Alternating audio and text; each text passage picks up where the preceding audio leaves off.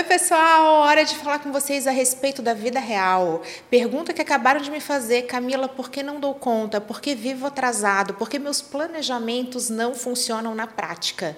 Calma que tem solução. Vamos entender isso melhor? Então vem comigo e se joga.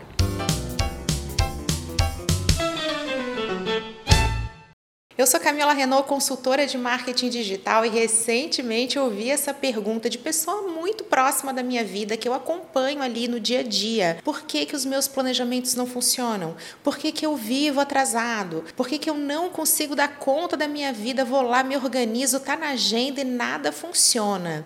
É muito importante que a gente tenha organização e clareza do que vai fazer, das nossas atividades, do nosso dia a dia. Sem isso, nós não conseguimos ter foco. Sem foco, foco não há resultados. Porém, gente, um erro muito comum, né? Os três principais motivos pelo qual o seu planejamento não dá certo. O primeiro deles é que ele esteja desconectado da realidade. E aí, já quero aqui ser bem vida real, bem prática e dizer qual que é o verdadeiro motivo para quando a gente faz um planejamento, a gente tenta organizar a nossa rotina, as nossas atividades e elas não funcionam na prática. É porque você é muito otimista. O otimismo, essa característica maravilhosa, só que ela é inerente ao ser humano, justamente porque várias pesquisas, vários estudos, quando são feitos para tentar entender como que um ser humano avaliaria a duração de uma tarefa que ele precisa executar, é muito comum que o ser humano seja otimista. Ele vai responder que ele vai levar 10 minutos para aquilo que, na verdade, ele vai levar 15. Fica parecendo que esses cinco minutinhos aqui e ali não fazem diferença, mas a verdade é que na hora de estabelecer um plano nós não podemos ser otimistas. O ideal é que a gente seja realista e até um pouquinho pessimista, justamente porque na hora do vamos ver, a gente vai igualar. O ser humano já é naturalmente muito otimista na hora de falar quanto tempo ele vai levar para fazer algo. Então, quando você falar assim, ah, vai levar 15, não quer saber, eu vou falar que vai levar 25, você pode estar tá naturalmente equilibrando, deixando tudo em melhor igualdade. Outra coisa que entra aqui é que a vida é um grande imprevisto. A gente vive situações que a gente não planejou o tempo inteiro. E é justamente para isso que serve planejamento. Não para a gente pegar e dizer assim, tá vendo? Não adianta planejar, que toda hora surge algo que eu não estimei. O planejamento está aqui para você incluir. Olha o meu CVDM, coeficiente de vai da merda. É aqueles 10 a 30% que eu coloco na minha agenda. Olha só, 30% do tempo eu deixo como possíveis quebras dos imprevistos imprevistos que vão acontecer. Janeiro, fevereiro, dezembro, não dá para ser só 10%. Que aparece todo mundo que nunca apareceu, projetos que estavam lá dormentes, nunca mais vão aparecer, eles surgem nesse período, que é aquela hora de fechar o ano e também do agora vai, agora eu recomeço, eu já sei disso, já me organizei, já tenho planejamento. Então eu deixo um CVDM muito maior para conseguir contemplar esses imprevistos do dia a dia. Se você tem um filho pequeno, você não pode falar assim, quer saber? Vai levar 15 minutos para chegar. Então então eu vou sair com 15 minutos. Que criança se sabe como é que é na hora de sair, tô com fome, quero ir no banheiro, todo tipo de imprevisto vai aparecer. Por isso que você tem que deixar uma folga maior. Quanto mais tempo entre as suas atividades, quanto maior o seu CVDM, maior o seu coeficiente de tranquilidade também. E quem está tranquilo consegue se organizar melhor. E aí esse otimismo excessivo fica totalmente equilibrado e a sua rotina vira um sucesso. Segundo motivo pelo qual seu planejamento, sua organização de vida não funciona, você não quer ou não sabe escolher. Você tenta abraçar o mundo, é aquele momento, né, que a gente acha que é super-herói, vamos lá, tudo eu digo sim,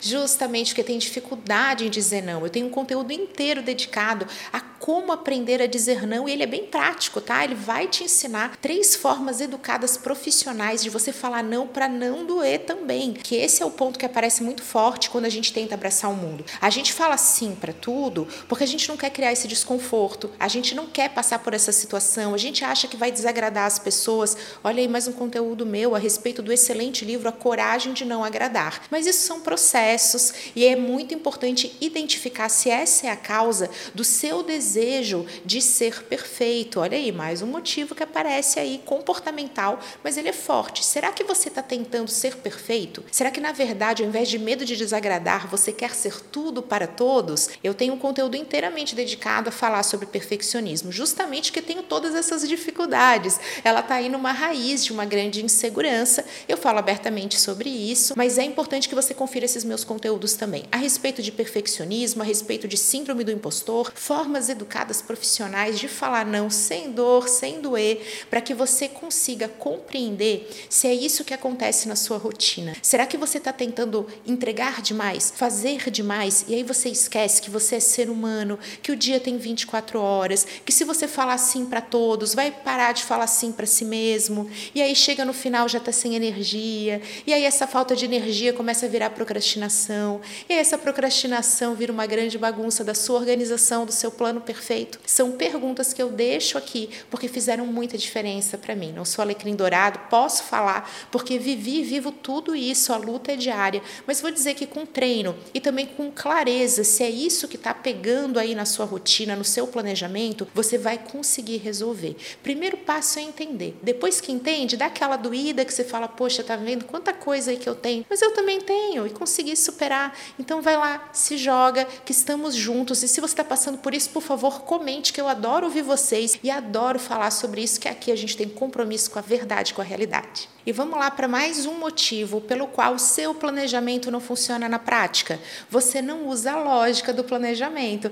Tem um conteúdo inteiramente dedicado a ele, você vai se jogar agora, porque isso é uma espécie de código, é algo que está por trás da forma de planejar. É uma lógica, um mindset, uma forma de pensar mesmo, é um modelo mental do planejamento. É aquele momento na qual você vai entender que planejamento fica muito mais fácil quando a gente está lá no nosso objetivo e vai dando passos para trás A gente organiza as nossas tarefas, as nossas prioridades de forma retroativa. Se eu quero chegar no destino A, o que, que eu preciso fazer? Eu vou de carro, vou de avião? Quanto tempo leva? Tem que comprar passagem? Se tem que comprar passagem, preciso de documento? Tem que levar máscara ou não? Poxa, como é que vai funcionar o mapa? Tem que fazer revisão do carro? Você vai fazendo os passos sempre para trás, sempre de forma retroativa. E isso facilita demais a nossa vida na prática. Não vou dar muitos spoilers, que isso está nesse conteúdo maravilhoso, cheio de dicas práticas para vocês vocês, mas vale aqui lembrar que durante muito tempo eu fazia planejamento pensando da onde eu estava para caminhar esse objetivo. Ah, então tô aqui, quero ir lá no ponto A. Ah, então era bom que eu me adiantasse um pouquinho, né? Colocasse.